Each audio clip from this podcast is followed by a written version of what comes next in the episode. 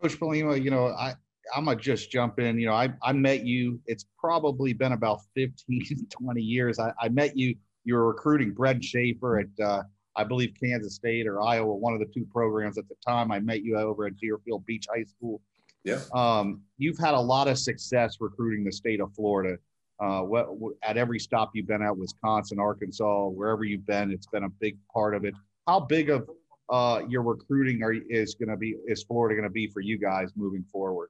Yeah, it's going to be huge. Uh, um, you know, we're going to recruit the state of Illinois like no other. This is our home base.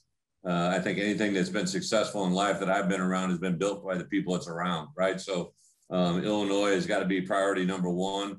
Um, but you're right, uh, Charles, we probably met almost twenty-five years ago, maybe, that I started recruiting South Florida um, uh, from uh, from Schaefer to many others in between. Didn't end up getting him, but uh, uh, uh, became a, a, a constant down there. I think last tally, I'm over one hundred thirty players from South Florida, uh, from West Palm Beach, Broward, and Dade counties. Um, so it's uh, it's been a great area for us. Um, we just hired a graduate assistant out of out of Miami Central that uh, uh, played uh, for another good friend of ours, uh, Charlie Partridge, when he was at F A U. Um, uh, Reggie Bain is a a new addition to the staff. So we constantly, not just with our players, our, but our coaches as well, look to get into that South Florida area. And Um, you know, I, I, I say this, you know, even though we're the University of Illinois, we're looking for a University of Illinois type kid in South Florida. Um, and, and unless you're from there and know what, what I'm talking about, there are some kids that just probably aren't going to be great transitional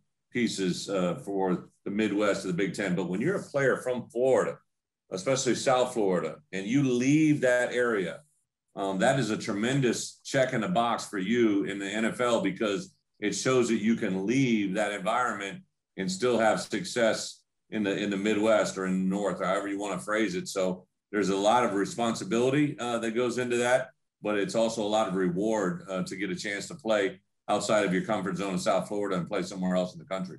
Listen, you know, one of the top players that came out of down here, Corey Legit, played at Illinois, and he was, I mean, this was a kid that everybody in the country wanted. So you guys can land kids up there. I mean, it's happened before. It's going to happen again.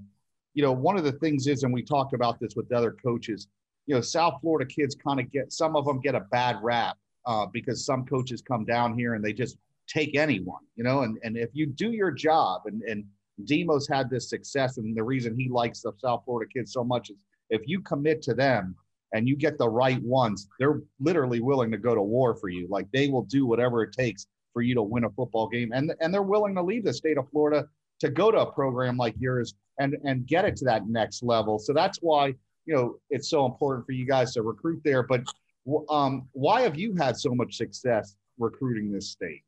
Well, uh, precisely what you just hit on. And, and uh, you mentioned Corey Legit out of the get-go, right? So I remember Corey coming out of high school.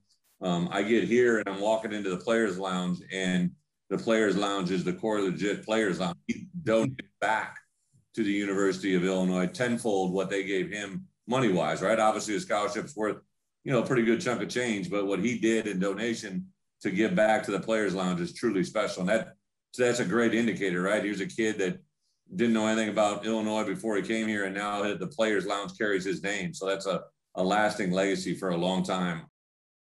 Hey, if you like this clip and want to hear more clips of the Fishcast, or even want to check out a full episode, come find us at Apple, Spotify, or SoundCloud. Don't forget about that five-star rating.